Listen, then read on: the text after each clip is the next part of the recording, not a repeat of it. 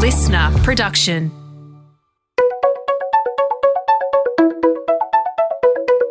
Hi, this is Paul McIntyre. Welcome to the MI3 audio edition.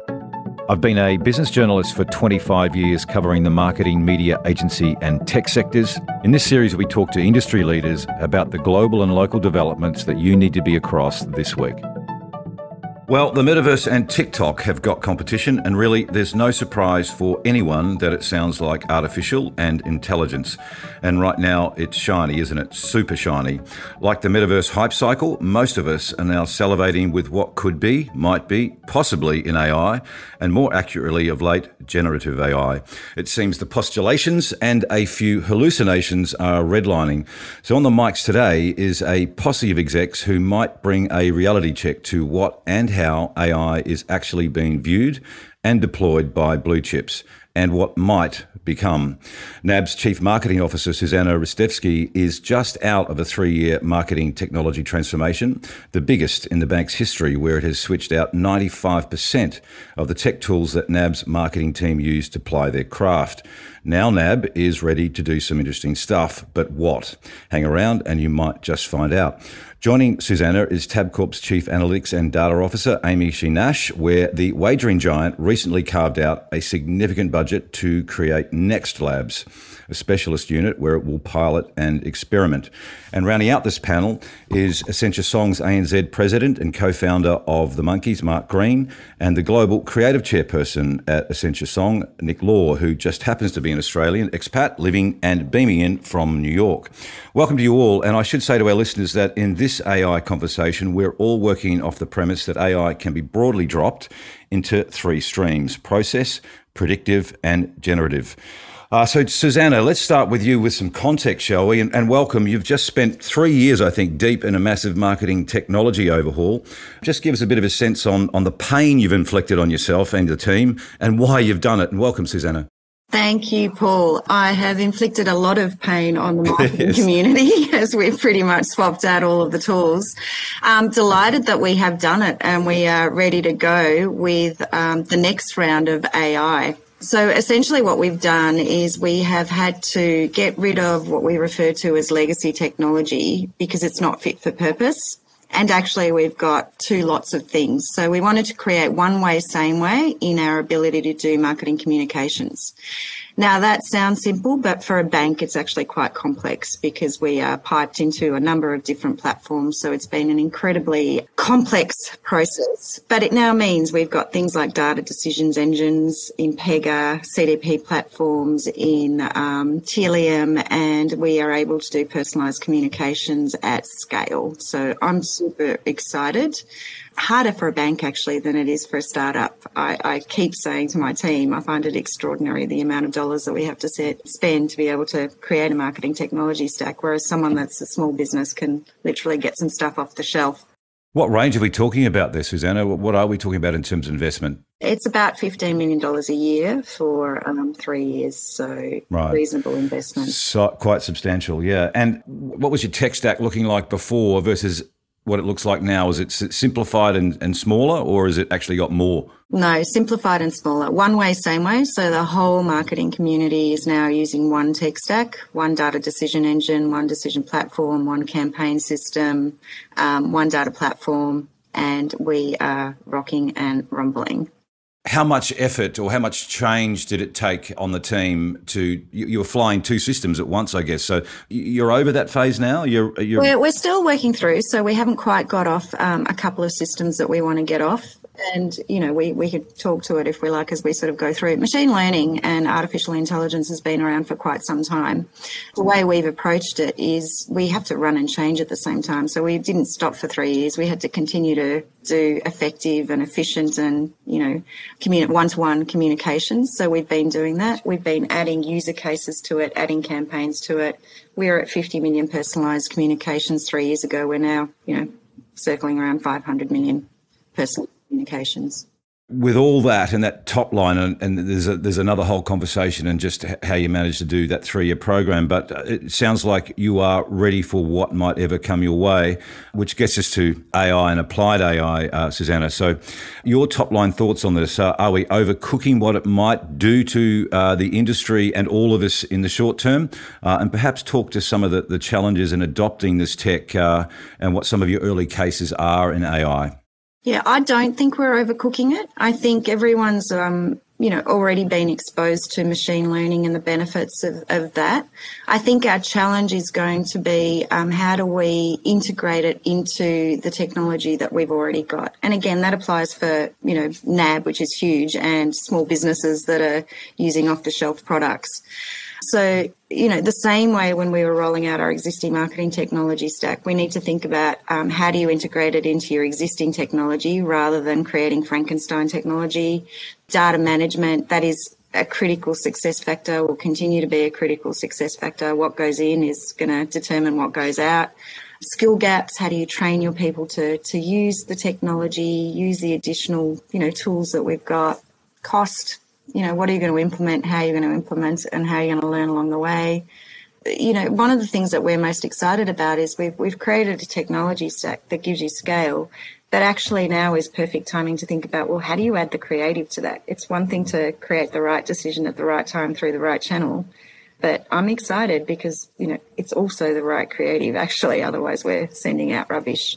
Um, some of the use cases, um, Suzana, we talked earlier about using it for sort of simple market intelligence, uh, generative that is. But you're also you've got some AI for bots for service. You're you're talking about use cases in automation. You're sort of tripling that, I think. Just some of those early early plays, and okay, how are we going to use, or how are you going to use at least generative AI as we all talk about it and get uh, frothed? Yeah. So, um, you know, you referred to it earlier on. There's there's process improvement. How do you use it to get cost out? We're also using it for simple stuff like conventions. You know, like if you're doing an ad in small business, if you go have a look, every single ad has got a cafe owner that represents right. small business. Um, so there's fun, some really fun user cases. Um, augmenting our service proposition. We can't have a banker service absolutely every customer. Chatbots are fantastic. Scaling the creative options that we've got available, um, making sure that the communications do match up. So if you if you've managed to identify a specific message, make sure the creative's attached to it you know, media optimization. I could go on. There's there's yeah. of user cases. But so these are all the things that you are looking at now or doing? Doing. Mm, already. So, you know, let's say generative AI has been you know, on our radar for eight months, late last year. You're working pretty quickly to, to deploy some stuff there. That was, is it the same as meta, Metaverse, for example, Suzana? Is this the same hype or is it different? No, it's it's different because actually you can play with it right now. Like you can all jump on, you know, ChatGPT right now and get them to write you a brief as a starting point. So it's different to Metaverse. In Metaverse, we're all trying to work out which platform, how do you set it up? You couldn't scale it like a small. Well, what business. the hell is it first? That's I still haven't answered that. Yeah. Whereas with you know right now, everyone can access this, and you know you can Canva. There's so many tools out there now that are accessible, democratized that you can play around with. So so very quickly, just when you talked about this, the, the, from 50 million to 500 million personalized messages, that's what the new technology you've deployed allows you to do. And now you're going to work out how you apply some AI to this to to get to some, for instance, creative and content. Yeah, that's where are you at with that now? Then. Yeah, so we've we've done A/B testing, for instance. We we've done dynamic creative optimization, but you still can't get the scale. So now what we're looking at is, well, you know, what? How do you generate scalable content that's personalized, that's interesting? You know, there's so much more. I'm really excited about that user case of how do you scale content. Yes. Amy, um, welcome. Tabcorp has also, like NAB, been in a pretty big tech transformation program, right? Where is that at, Amy? And, and welcome to you. Yeah, thank you, Paul. Yeah, we're in the middle of a digital transformation as well as a technology uh, transformation. So from the digital front, so we just launched our new app uh, last November, actually less than a year ago. And now we're doing monthly releases. So there's lots of new features that's more user friendly, you know, going to the app. So now where we're at is trying to use more understanding of the usage behavior. So our younger audience and older audience, they use the app very, very differently. So we want to tailor that experience towards our users. Uh, from the uh, technology transformation perspective, we just kicked off a uh, data acceleration program, which is modernizing our infrastructure, our technology, really building the real time uh, data pipelines that connect some of our most uh, important data sources the customer information, the trading information, and our digital information. That was all pretty separate before, was it? It wasn't unified, if you like. Correct. Yeah. So the timeliness, you know, to to use all these data sources together to create that contextual, you know, the real time engagement was really difficult without this. Great. And so, just getting to this very interesting development that Tabcorp's done around uh, Next Labs. What is it, Amy? Uh, who's in it? And what the hell will it do? Uh, yeah, it's uh, the the Next Lab. It's a very small team, so we focus on the research and development of the next generation capabilities and some of the game changers. Uh, really experiment and explore uh, what's in it for us, and also we want to use this as the vehicle to attract and retain the top talent that is not you know readily available to the industry and also a vehicle we can collaborate with universities and you know the research communities.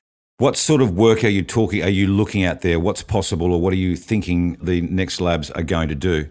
Yeah, so we got uh, a few things. So one is around uh, research and development and the prototyping for like uh, generative AI, for example. We're looking at you know contextual uh, recommendation and some simulation and the performance um, optimization, uh, some of the more virtual and immersive experience sort of content, really prototype that and give us a view how do we use it, but also scale. Like Susan said, that's uh, quite important in the when it comes to the um, not a lab thing, but it's a field and the production level.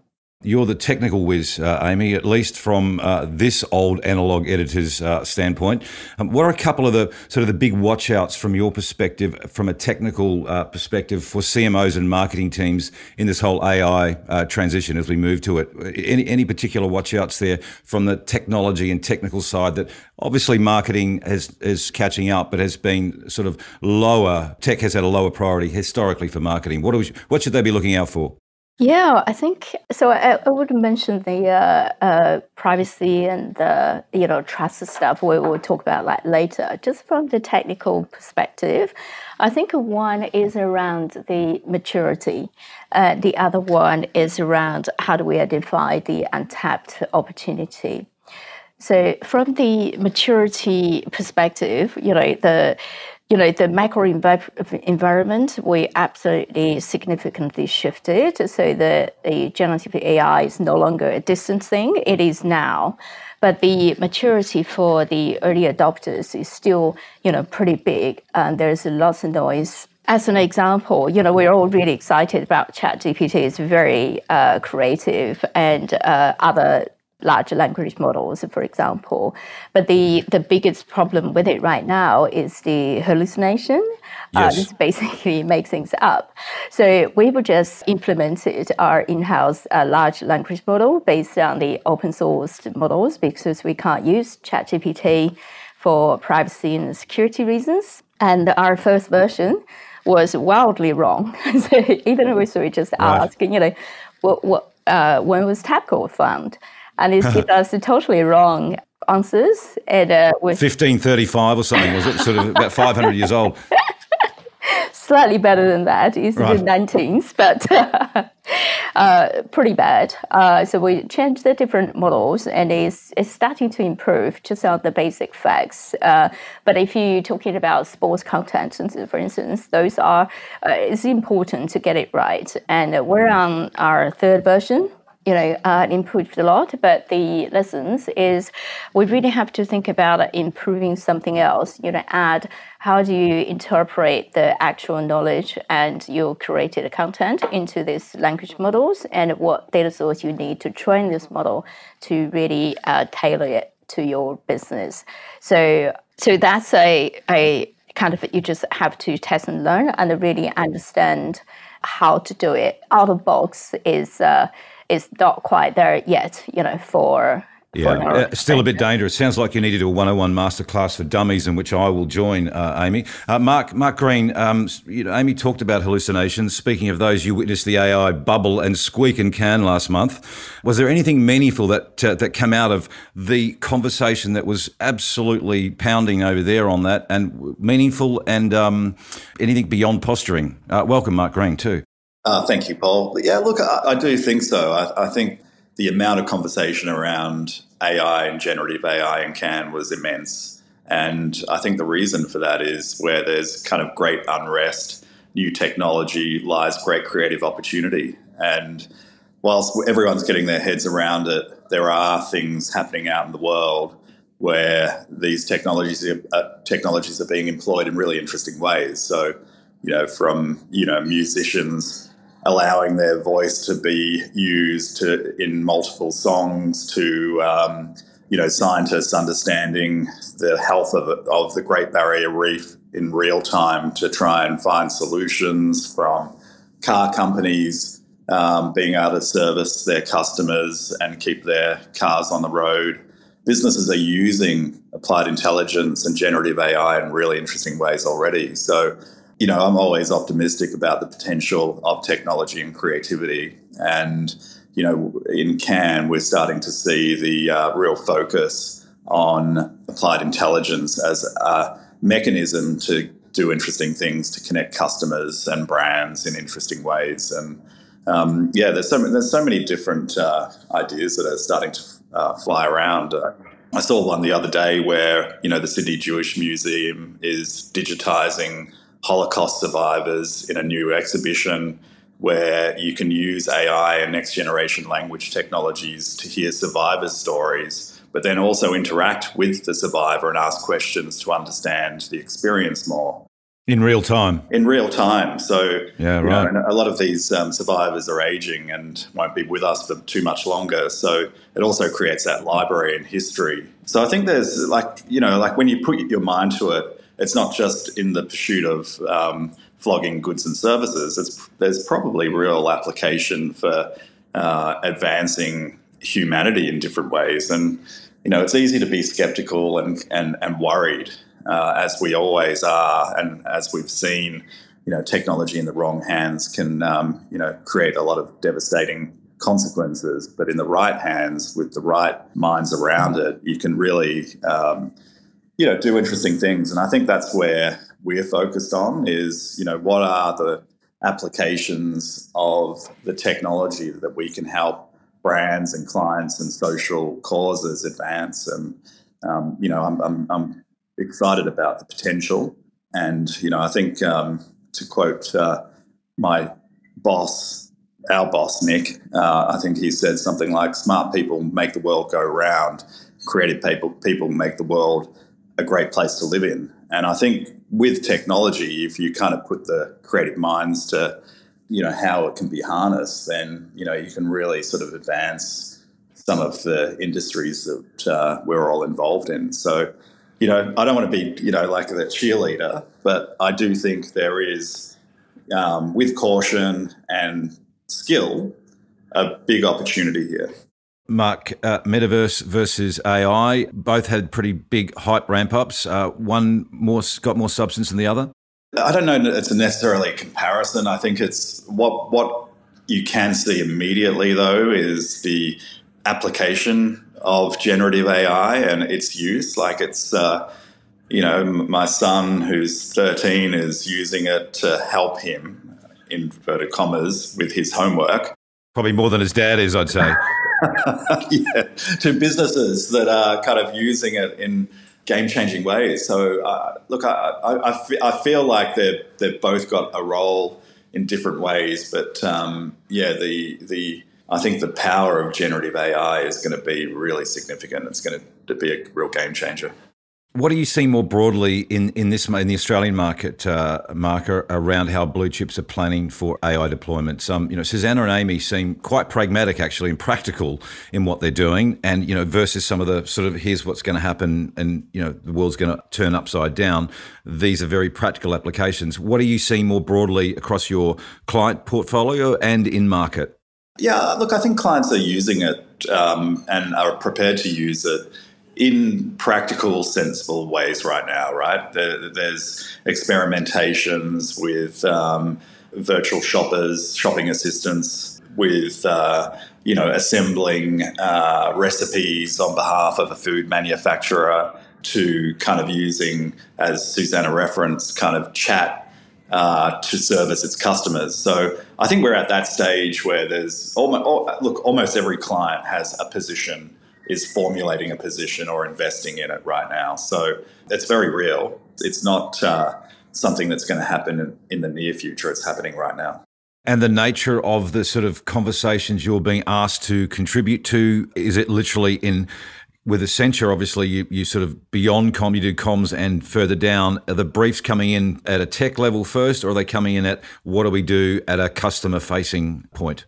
Look, I, I, think the starting point can be varied, right? Like, I think depending on where you sit on the, I guess, the service uh, spectrum, there's, um, you know, the briefs are coming straight into our applied intelligence team. They're coming into our, you know, contact center team you know, from a service perspective. They're coming into our creative and content team from a more inspiration and blue sky ideation perspective um, they're coming into our commerce team uh, to help with the sales process and supply chain. So its application is quite wide. So you know, there's there's a whole you know when you're talking about generative AI, it's you, you're probably finding yourself surrounded by a whole bunch of different people from you know developers to creatives to designers to technologists unifying a bunch of functions by the sound of it and people and different interests. Um, a really good point. Mark, you're also prone to pretty clever creative work. I think probably a Grand a Grand Prix at Cannes this year might just support that sort of uh, bold notion. Creative is an area getting plenty of um, sort of perhaps artificial attention, if you like. Nick Law, who we'll hear from shortly, talks about a moral panic hitting the creative community. Um, he thinks it's uh, it is artificial that one. What do you see happening in the in the creative area? Uh, Suzana talked about it. Uh, what happens to the creative humans and their output, and what happens to output? And again, probably a little bit of blue sky, but now and blue sky, I guess, Mark. I fear not for the creative community in this evolution. Good ones, anyway. Yeah, that's right. Look, I, I, I we're already seeing. Uh, look, I, I mean, I've shared an idea recently with Nick. You know, that's like like I hold up as good as any we've ever created, and it's at the that its foundation is generative AI. So we were actually seeing some of probably the most interesting work we're involved in right now has at its core um, some form of applied intelligence. Mm. And so you're not worried about the creative community. Nick Law, welcome from New York. Thanks for being me. in. Do you want to add to that on the on the impact on creative, uh, Nick? Well, I, have been through uh, a few other big tech transformations. And by the way, even calling it tech, the people that call things tech are, are people that haven't learned the thing that's called tech. Like you yeah, know, that's me, by the way. Well, broadcast is a pretty amazing technology. It changed the industry, and there was also a period when you know it was thought in the creative community that unless you did print, you weren't creative, and that somehow broadcast was this mucky little, you know. And so we've seen this with digital. Now this is moral panic around this because people are making the the ridiculous assumption that that you're not going to need creative thinking and that we're just going to recycle everything from a large language model you know which is in the land or whatever that model might be it's it you know the aggregate it's the aggregate of of, of human input anyway. I mean it, to me the the biggest changes are in this is a, there'll be a different process right because you will be you know the the space between an idea and realizing that idea has just collapsed into a prompt you know, in previous uh, lives, that distance between the idea and realizing it took a lot of time. I started using a, you know, back in Sydney when I was at my, my first job, I was using a draft. 1950s or something, was it, Nick? Yeah, or? right. It was, it's sepia. It's all done in sepia. But it was yeah, right. I, I, was using a drafting table. I was using things like Letraset and and uh, you know and and and it would take. I could maybe get one idea out of my head, a bad sort of resolution of that idea in a week or maybe even two weeks, and then software came along and desktop publishing, and then I could get maybe three ideas out of my head in three days, and now I can get almost infinite ideas out of my head instantly. So the whole process and the discipline has changed from from keeping that idea in your head and sculpting it to the best resolution you can with the tools in your hands to now getting immediate high resolution ideas realized and so then curating those ideas combining them refining them editing them. So the sort of whole process has just been pushed towards it back. But you still need classic the things that haven't changed is you need you need a focus you need uh, taste you need to make the you know you need to make decisions about what works with what and and you're still going to end up with something that is either great or isn't. I mean the problem right now is that we're we're so astonished by the parlor trick of being able to create things from a prompt that that we're not really looking at the stuff the output with any sort of discernment it's a little bit like when film first came along it was enough to see a moving image you weren't interrogating it for its its artistic value or its dramatic arc. You were just staring. Or its lack of audio. Yeah, you were, you were just looking at this train coming at you on a on a on a. Mm. thought it was amazing. And when I look at the output, for example, you know, from Midjourney, um, it looks like a lot of engineers. Just explain for those that don't know, Midjourney is. Midjourney is a diffusion model that it creates images from in, from text input. I mean, there, are, there there will be other inputs, but right now it's mostly text. And those prompts, you know, as you can get pretty high resolution and beautiful images, beautiful in the sense that they're convincingly well uh, produced. But, but we're in this period now where we're just enjoying the fact that this can actually happen. If you look at most of the stuff that's coming out of Midjourney, it looks like a 13 year old's idea of sort of sci fi. You know, it's because it's, it's largely done by the engineering culture. And, and I just don't think that it has we haven't got to a point where the uh, creative community is using it and mastering it enough for us to actually look at this at the output from these models you know clearly we're still just astonished by that but we're going to get there much quicker and i think um, as suzana said uh, the thing that is remarkable about this technology is speed uh, you know the fact that you know there was a bunch of um, specific purpose models being built behind closed doors. But now we've got a sort of public general purpose model that's being adapted in a dizzying amount of you know context. And so the ex- the change, I think, we're going to look back next year from Cannes and, and see a whole body of work that's coming out of something where there was nothing this year. Well, all of you talk about speed and volume. I think, you know, it might surprise you, Nick, um, that I started on a typewriter and I spent a lot of time with liquid paper. And you talk about volume and speed, you go from that to a word processor and suddenly things change. But this, you do have a view that uh, managing what you call abundance of ideas, the abundance of ideas and executions versus laboring over one, that is something that will, uh, managing that will be a big, big, uh, needs to be a big focus. Absolutely, yeah, because because the discipline of it, in some ways, in, in some ways, it, people could get in a, a, this sort of frantic spiral of abundance of not making decisions. And again, this is why having a sort of intent and a clear strategy going in is so important. You know, you, you can't you you can you can go down a rabbit hole from a creative process point of view where you where the the multitude just confuses you as opposed to you know I mean uh, there is something about simplicity that is a, is is a discipline. You know, I, I spent my time at Apple understanding the value of saying no to things, right? And it takes a courage and a, and an, and, a, and, and an intent to do that. And I think that that's going to become a much bigger part of the process of creation now, just because you know uh, there is a scenario where the long tail of mediocre content that comes out of out of the ability for everyone to use this is going to be so long that the average audience for all the content on the internet will be one, which would be the author of the content, just because it's just going to be there's going to be so much stuff. So if if the if the middle is sort of infinite and and mediocre because there's just so much of it, then the, then the, the best stuff that is done with a sort of artfulness and intention is going to be even more valuable. I'm really interested in your take on on mass personalization and where Suzana sees great promise.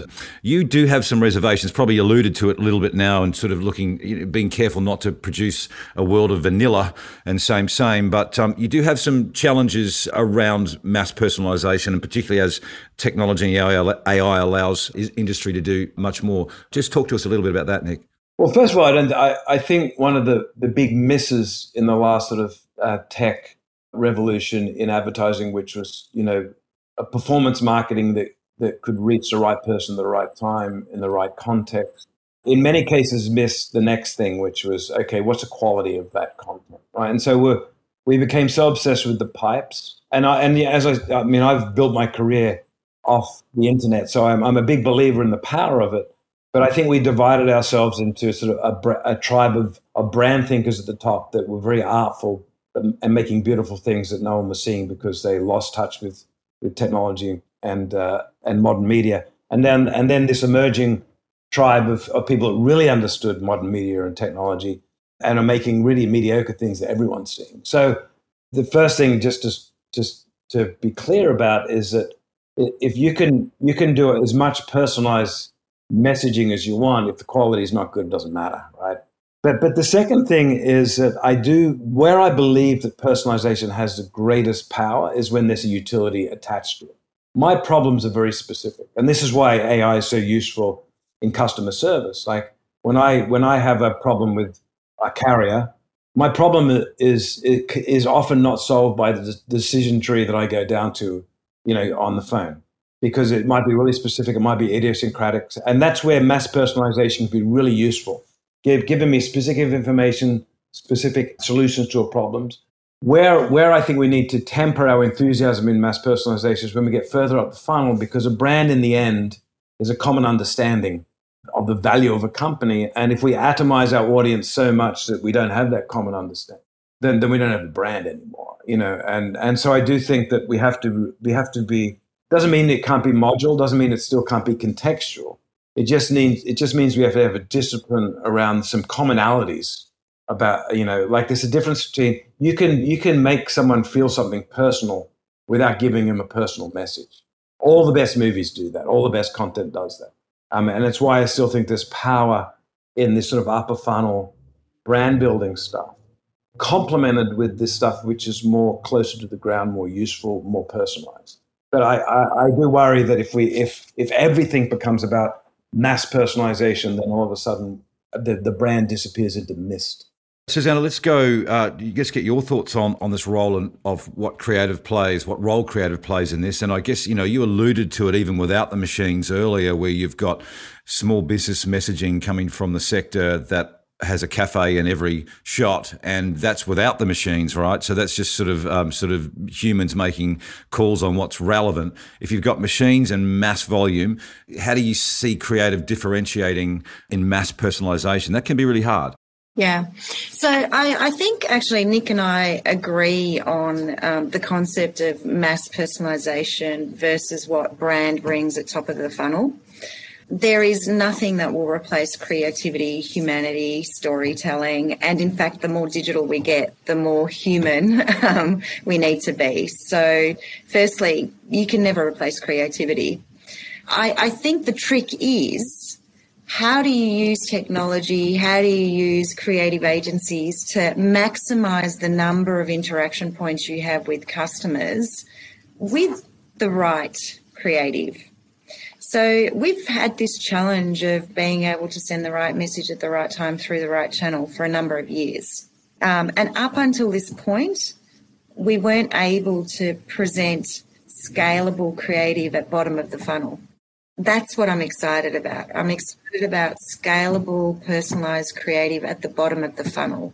What do I try and do at the bottom of the funnel? At the bottom of the funnel, I want to be able to augment my service proposition create good content that my customers would like to see, things like financial well-being, financial tips, um, but they have to be aligned to the broader message, the broader brand message, the broader emotional priming, um, the what is it that my brand represents.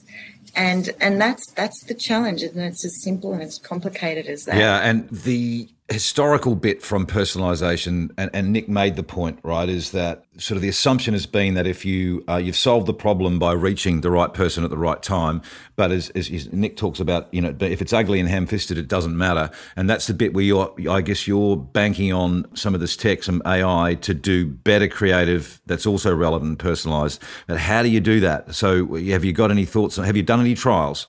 Well, we've we've done trials. So we've done trials, but a small scale. I'll give you an example: on-site personalisation. Like if we know, and you know, with data ethics, and you know, I preface all of this by you know, must think about de-identifying data, must think about privacy, must think about customers actually wanting to receive these messages, differentiating between a marketing message and a service message. So that is all just like you can't do business unless you've got that that in train. But with on-site personalisation, if we know a customer has been somewhere on our, um, you know, in the app or started an application on an equipment finance loan, and they jump on our website, it would be silly for us to serve a credit card ad, right? Of course, you want to serve them information that they are actually been looking for or, or is relevant to them. And of course, you want to serve creative that is, you know, suits, beautiful, um, resonates, and does the job. So, so that's what I mean by personalized content. I'm not like saying throw it out there, and you know, just throw out more messages for the sake of. I'm saying actually, I can do more scalable messages now because I am banking on the fact that the creative and the content is relevant and suitable for what our customers want to see. Yeah, that's a good example. It's a great example. Um, so really quickly, Mark and Nick. So, do you have any sort of early thoughts on how mass personalized creative can lift and be of a higher standard? How do you do that? Well, I mean, I, I think that the promise of, of, of early sort of programmatic and performance marketing was often unrealized. And, uh, uh, you know, we all have stories of being chased around the internet after you've already bought a bag on on Instagram, right? What handbag did you buy, Nick? Yeah, it, it was what a, brand? A nice crocodile one, a little over, ah, right. okay. over the shoulder satchel. No, I, I do think that it's got better, by the way. But the, so there's that part. There's actually the promise that Suzana's talking about, which we're going to get closer to and be more precise because of I think these new tools. Uh, but there's also the just dignifying the bottom of the funnel with a bit of craft and clarity.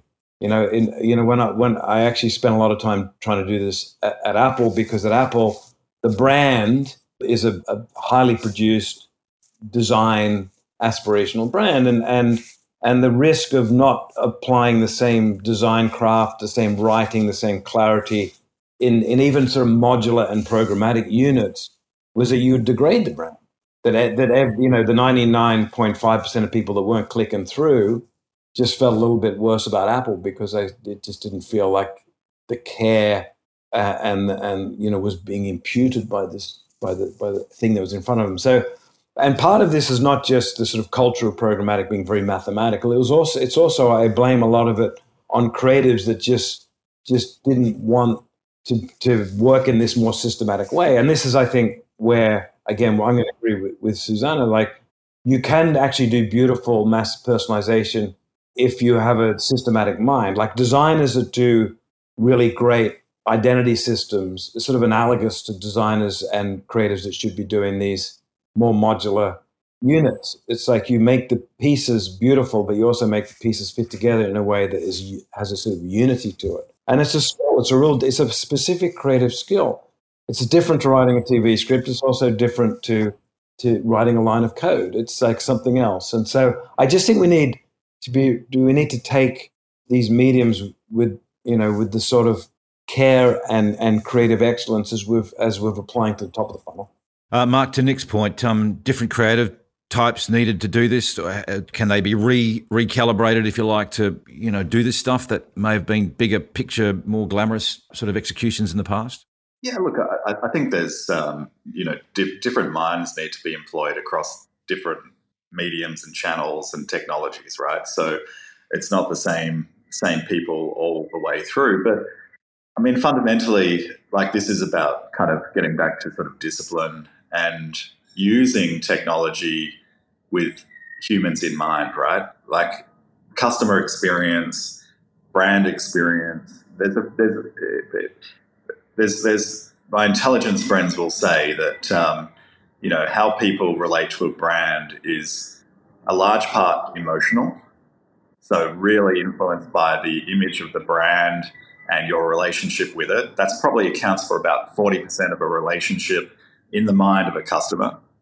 40% would also be about product and service experience. Now, that's everything. That's from receiving an ad that's relevant to me to um, informing me that, um, you know, my plane is running 10 minutes late to, you know, it, it, it's, it's every kind of customer interaction. And the last 20% is kind of the image of the brand that is in the corporate community that is kind of um, influenced by uh, the business community and the relationship there. So I think when we think about all of this, we've got to be thinking about how humans are interacting with a company.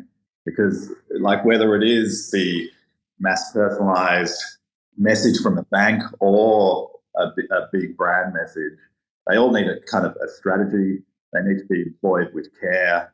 And that same customer is seeing it all. That's the that's the full funnel customer experience that uh, you know we're in service of, and ultimately, you know, people kind of respond to things that interest them, that kind of engage them, that are relevant.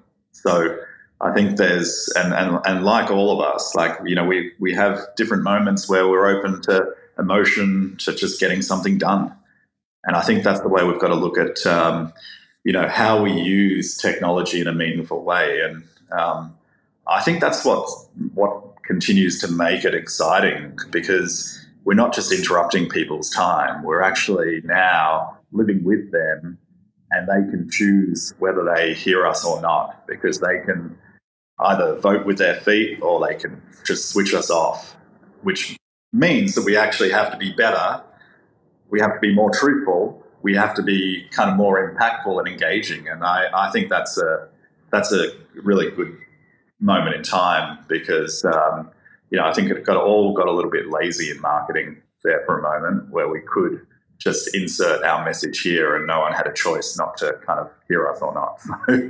totally valid. I mean, there's some been, uh, as you know, there's been some pretty good points made around Martech and vanilla and just that, that stuff we should ask both Suzana and Amy a quick take from both of you around um, AI governance in marketing, because obviously ethics and what, how are the ethics and boundaries uh, for using this technology being navigated uh, for both of you and your in your remits? Because there is a bigger, obviously, a bigger uh, issue and, and, debate going on about um, unleashing the machines for good, bad, or something else. Um, so, uh, Suzana, maybe first with you on, on governance. How does it work for you in a marketing context?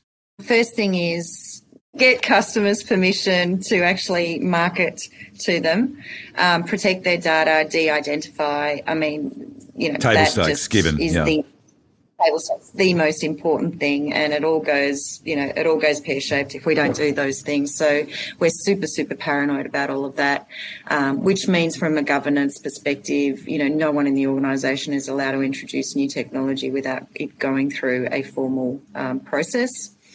Um, the ethical considerations for me are really interesting too, because you know when you're relying on AI algorithms, for instance, um, they can inadvertently perpetuate biases.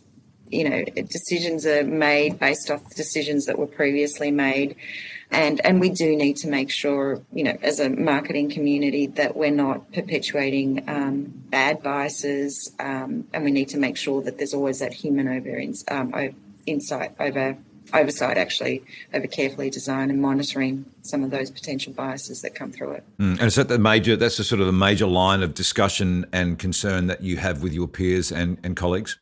Customer privacy, customer consent, um, ethical considerations, one way, same way, um, get everything signed off you know, we're not going to stop yeah. Itself. Okay, I'm, I'm glad that she's doing uh, that, uh, Suzana, not me. Um, Amy, uh, for you, what um, you know, you talked about. You've had a couple of hallucinations. Maybe not you, but your team have.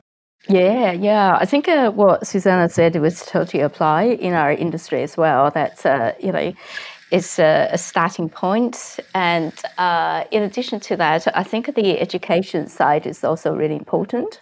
You know, we just had uh, you know launched a education, you know, creating the awareness from one-on-ones, including what is AI, what is ethics, and all the way to the lectures around the knowledge graph, for example. Uh, I think the improving the literacy, uh, literacy is going to be a make or break factor almost in our AI adoption. And uh, for everybody get that knowledge and then build them you know into the, the work we do is uh, part of the governance and you know step towards building that trust and the experiment and knowing what is right and what is uh, you know uh, made up.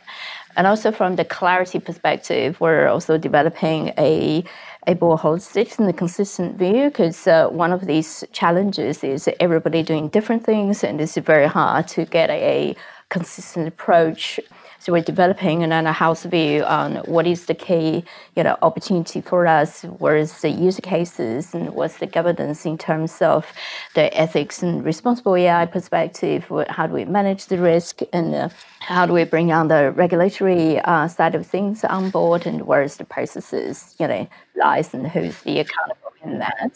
Suzana, can I just ask, is this a sort of a priority or a focus just for the CMO or senior marketer level, or does does your team need to be across this as well? And how, how far does it need to, to get that understanding uh, further down the chain? I'm always telling my team they, they, they should be curious and constantly learning. So at a generic level, you know, you'd be sitting under a rock if you weren't um, interested in this stuff as a marketer we're, we're educating people. We want them to get involved. We want them to trial, you know, tools that have been, uh, you know, approved by NAB. Uh, but we are starting from the top here. This is a, you know, executive strategy. We want to be able to do one strategy as to how we're going to use it, and there's different user cases. So marketing just happens to be um, part of the organisation that is first and thinking about it. But you know, our risk teams are looking at it. Our, finance teams are looking at it. So we are taking it seriously enough to bring it up to exec level and work out what the strategy is at a um, that level, and then filter it down. There is a, a, an argument um, sort of coming through that a customer experience, uh, particularly as AI rises, that it will usurp marketing communications and even messaging in building reputation and brand. And I know Telstra's former CMO, Jeremy Nicholas, talks about this now that he's no longer a CMO and he's running digital uh, in, in, the business. He sort of says, you know, experience is um, actually going to build brand more than some of the traditional ways that uh, have been seen to build brand and reputation. Nick, what's your thinking on this, on customer experience versus perhaps more traditional ways to build and enhance reputation? Well, I've always thought that, um, at least since the advent of the internet, and at least since we had media that had an interface in front of it, that creating some sort of interface between a customer and a company is the thing that builds a brand, right? I mean, because if once media has an interface in front of it, then you're the, just by definition you're going to be able to interact with whatever a company puts in front of you, and and and you'll interact with it as much as it's useful or interesting. Um, and so, you know, even the word experience has become so sort of um, so broad and amorphous. To me, it's as simple as are you making people feel better about you by by you know by either making something useful or interesting. So, you know, that, but you know, I spent a lot of time in a previous career building out digital sport for Nike, and it was clear to me that when people were using Nike Plus, that they were feeling a lot better about Nike than when they walked out of a uh, out of a living room having muted an ad that just happened to be on during the football, right? I mean, it, it doesn't mean that great storytelling isn't still isn't still really powerful, but but you've got to understand in the marketplace of storytelling, advertising finds it hard to compete, and it's pretty hard to sort of carve out that moment when when when you can reach a lot of people at the same time. So so the best way to sort of build your brand is just by turning up and helping people in a way that you know with with your products and services. So if you do that now through generative AI, which which it seems like this is going to be just a, a huge sort of platform shift across the internet, then that's how you do it. Suzana, your your thoughts on customer experience for brand and reputation versus what you may have you know produced in the past with, with comms? Oh, look, it's rubbish. I mean, experiences are only applicable to customers. you know, we have a job to do to be able to make sure that we maintain awareness and consideration and prospects. And, you know, I'm certainly a very big fan of augmenting customer experiences. Um, but our job is broader than that. It's, we got to bring people in. You just say what you think, by the way, Suzana. Mark Green, got any thoughts? Uh, look, I, th- I, think I think both Nick and Suzana have covered it, but you know, I mean, ultimately, you know, people respond to things that they like delivered in ways that entertain and engage them. So there's always going to be a role for marketing that does that, and then the job is actually delivering the product and service in a way that's uh, kind of optimal. And as we've seen in recent time, businesses that change the game by delivering a better customer experience are the ones that uh, you know usurp the heritage businesses. And I think there's uh, so, that, so, so I think I think they're equally important. They're at they're at service of each other. The strategy should be the same that drives the kind of customer engagement, the brand engagement, the experience, and ultimately using all those things together is is where the power um, and transformation happens. Because um, and you know Nick cited Apple. I want to really quickly get uh, a couple of examples, Nick, what you're seeing globally, uh, some standout examples if you've got them on, on what you're seeing where AI is being used well at the moment. Yeah, I mean, the, I think if, we, are building a stack of, of uh, applications, and the ones that are more closer to customer service are the, are the things that I'm seeing scaled and useful right now. I mean, we've we implemented a system in, for for a, uh, a federal government for their social services where we just helped respond to queries a lot quicker using using chatbots. It used to take you know weeks to get a response from this social service, and and then now you, not unusual, is it? Yeah, and so I mean that's a great example of of people are feeling a lot better about that that government service uh, thanks to generative AI and the, and the model you know being sort of accurate and, and useful is is I think that sort of stuff we're seeing now. As I said, I I think when we do amazing sort of creative work, I think we're, we're not even going to be thinking about it as generative AI. In the same way that when I look at something that's beautifully designed, I don't think, oh, that's amazing Photoshop. You know, I mean, the underlying the underlying technology is going to become so mundane that we're going to we're going to focus again on the sort of quality of the thinking and the execution. Suzana, just watch out, take out for all of us based on what you're seeing. Don't be scared. Let's get in and have a look and see what we can do with it. As I'd say at the cricket, have a go, you mug. Amy, your thoughts, uh, final takeouts just invest in the, the, expertise and improve literacy and experiment and learn fast. Another one to learn fast on. Nick? Well, I mean, as as as machines become more human, I I would like to think that us humans become uh, don't don't become more like machines. So you know, the human agency in this whole exchange between man and machine is is still the most important thing. It's almost philosophical, Nick. Um, thank you, uh, Mark Green. Your final thoughts use the technology. Don't forget about the storytelling. Yeah. Okay. Well, really, really uh, fascinating. Suzana, Amy, Mark, Nick, thanks for the conversation. I've learned a bit, and we go out and I guess, you know, in a few months, we might loop back around and see what has actually happened. Thanks for joining. Stay safe. Watch for the hallucinations. This MI3 audio edition was presented by Paul McIntyre. That's more. Producer Nick Slater. Music by Matt Dwyer. For more episodes, go to listnr.com or download the LiSTNR app and search MI3 Audio Edition to listen for free. LiSTNR.